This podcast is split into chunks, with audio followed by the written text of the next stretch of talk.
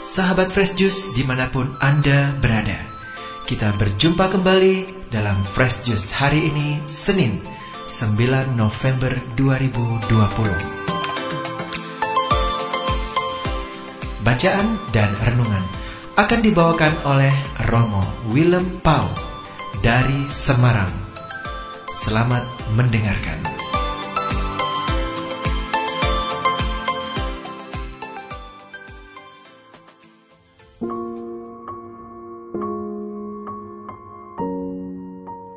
Berkah Dalem, selamat pagi para sahabat Fresh Juice yang baik hati. Salam jumpa lagi dari saya, Romo Willem, dari Paroki Kebon Dalem, Semarang. Saya haturkan jus rohani yang segar dengan kata kunci Bait Allah yang sejati. Jus ini diracik dari pengalaman hidup beriman dalam terang kutipan Injil yang dibacakan di gereja Katolik seluruh dunia hari ini, yakni Injil Yohanes bab dua ayat tiga belas sampai dua puluh dua. Demikian bunyinya. Ketika hari raya Paskah orang Yahudi sudah dekat, Yesus berangkat ke Yerusalem. Dalam bait suci didapatinya pedagang-pedagang lembu, kambing, domba, dan merpati, dan penukar-penukar uang duduk di situ. Yesus membuat cambuk dari tali, lalu mengusir mereka semua dari bait suci dengan semua kambing, domba, dan lembu mereka. Uang penukar-penukar dihamburkannya ke tanah, dan meja-meja mereka dibalikkannya. Kepada pedagang-pedagang merpati, Yesus berkata, "Ambillah semuanya ini dari sini. Jangan kamu membuat rumah Bapa-Ku menjadi tempat berjualan." Maka teringatlah murid-muridnya bahwa ada tertulis, "Cinta untuk rumahmu menghanguskan aku." Orang-orang Yahudi menantang Yesus, katanya, "Tanda apakah dapat engkau tunjukkan kepada kami bahwa engkau berhak bertindak demikian?" Jawab Yesus kepada mereka, "Rombak bait Allah ini, dan dalam tiga hari aku akan mendirikannya kembali." Lalu kata orang Yahudi kepada Yesus, Empat puluh enam tahun orang mendirikan bait Allah ini, dan engkau dapat membangunnya dalam tiga hari." Tetapi yang dimaksudkan Yesus dengan bait Allah ialah tubuhnya sendiri. Kemudian sesudah ia bangkit dari antara orang mati, barulah teringat oleh murid-muridnya bahwa hal itu telah dikatakan Yesus. Dan mereka pun percayalah akan kitab suci dan akan perkataan yang diucapkan Yesus. Demikianlah Injil Tuhan. Terpujilah Kristus. Para sahabat Fresh Juice yang baik hati, beberapa tahun yang lalu, beberapa bulan sebelum Hari Raya Paskah, Panitia Paskah merencanakan dengan baik lima kali rapat. Pada rapat yang kedua, pembahasan berjalan lancar. Lalu saya diminta menanggapi pembicaraan itu.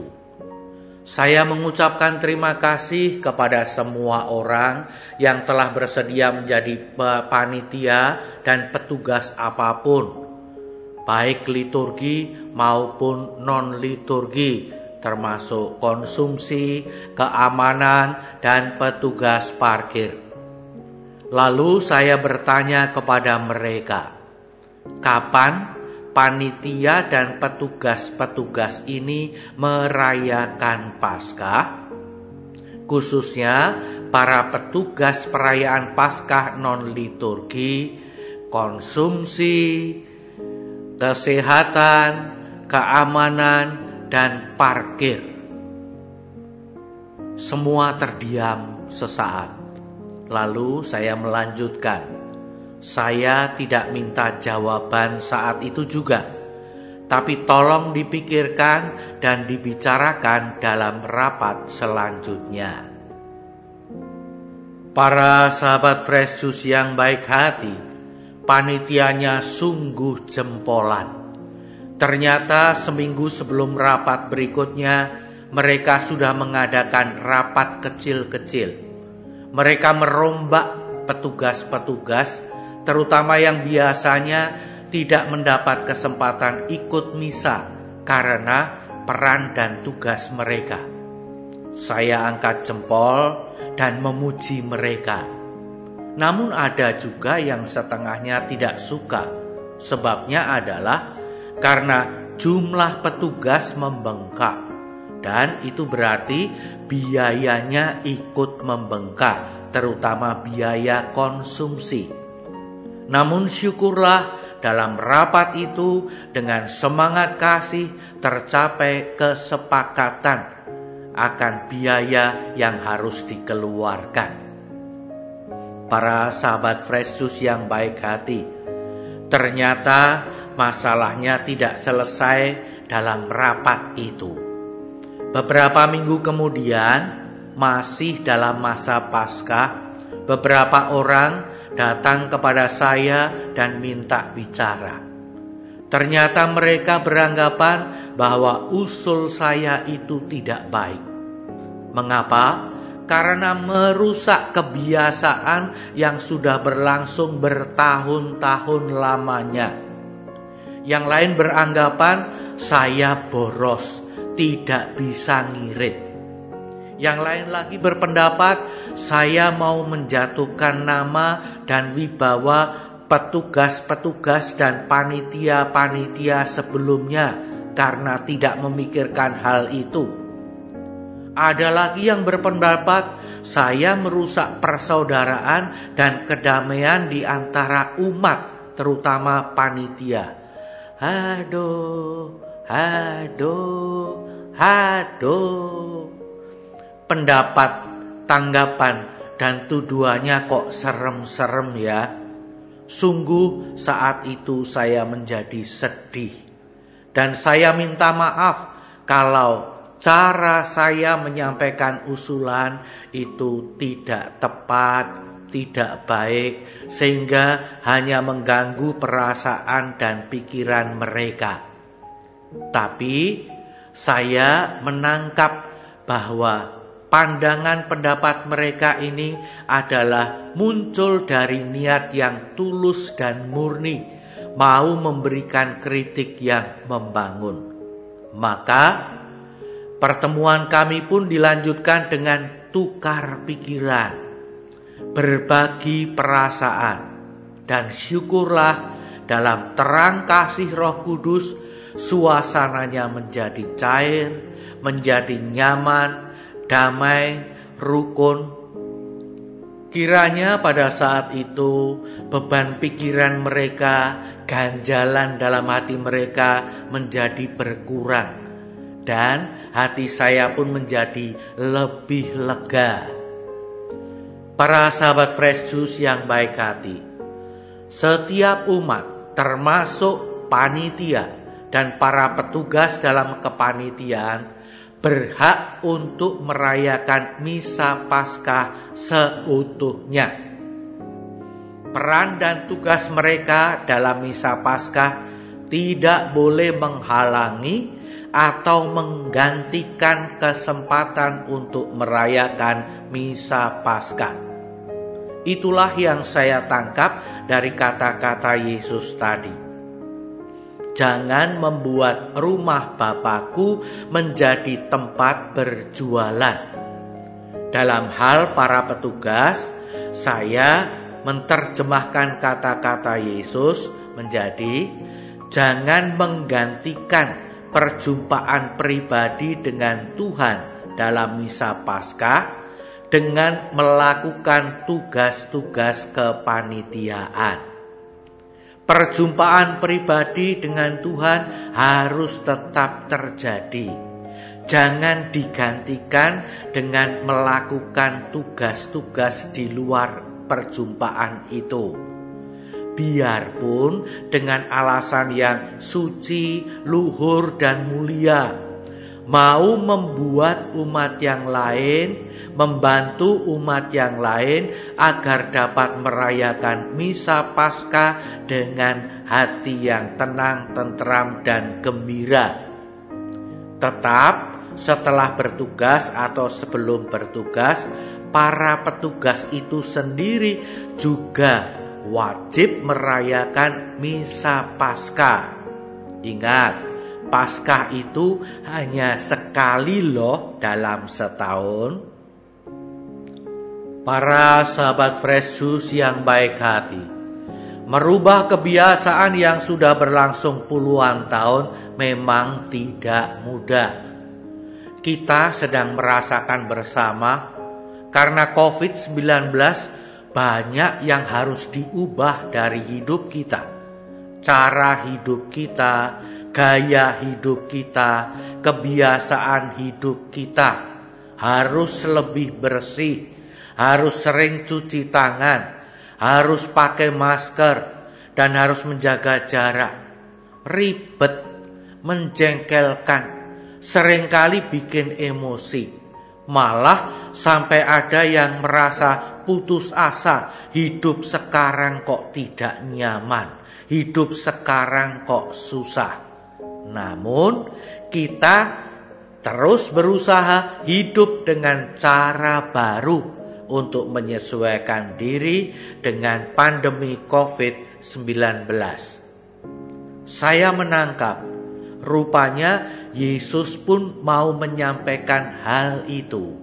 Maka Yesus membuat pernyataan yang ekstrim. Rombak Bait Allah ini dan dalam tiga hari aku mendirikannya kembali. Orang-orang Yahudi pun kebingungan dan tidak percaya. Bagaimana oh, Bait Allah yang dibangun dalam empat puluh tahun akan dirubuhkan dan dibangun kembali dalam tiga hari. Tentu saja yang dimaksud oleh Yesus bukanlah Bait Allah gedung itu. Yang dirombak adalah kebiasaan-kebiasaan yang tidak benar, semangat yang tidak baik, gaya yang tidak baik dalam membangun relasi dengan Allah.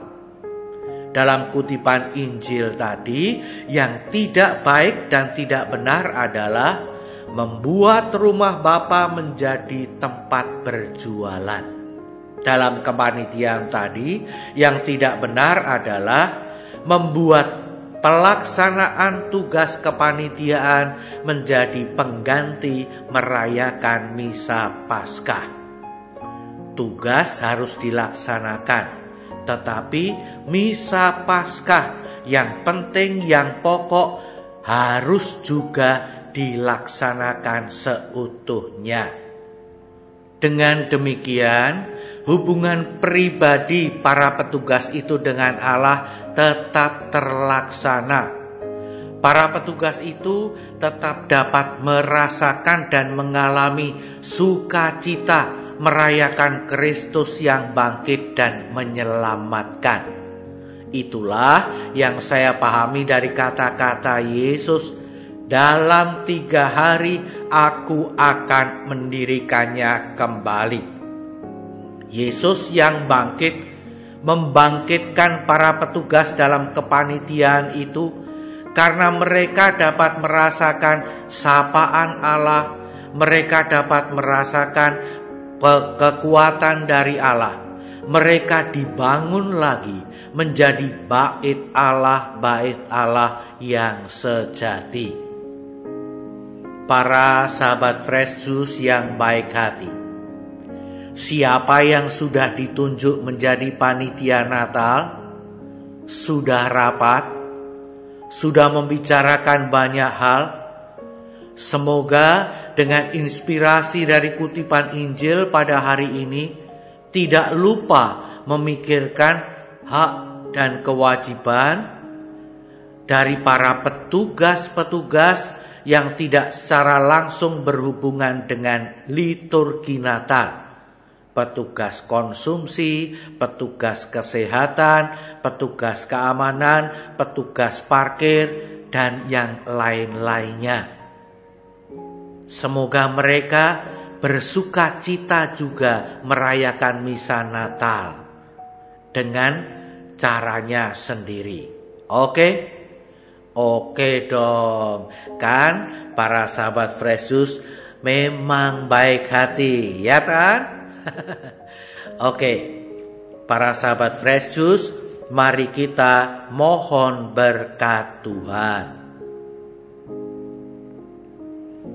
Tuhan sertamu dan sertamu juga. Semoga para sahabat Fresh Juice, seluruh keluarga, dan semua yang para sahabat Fresh Juice doakan senantiasa dipersatukan dalam perlindungan, dalam kelimpahan rahmat dan berkat Allah yang Maha Kuasa, Bapa dan Putra dan Roh Kudus. Amin. Salam menjadi bait Allah sejati, salam sehat jasmani dan rohani, berkah dalam.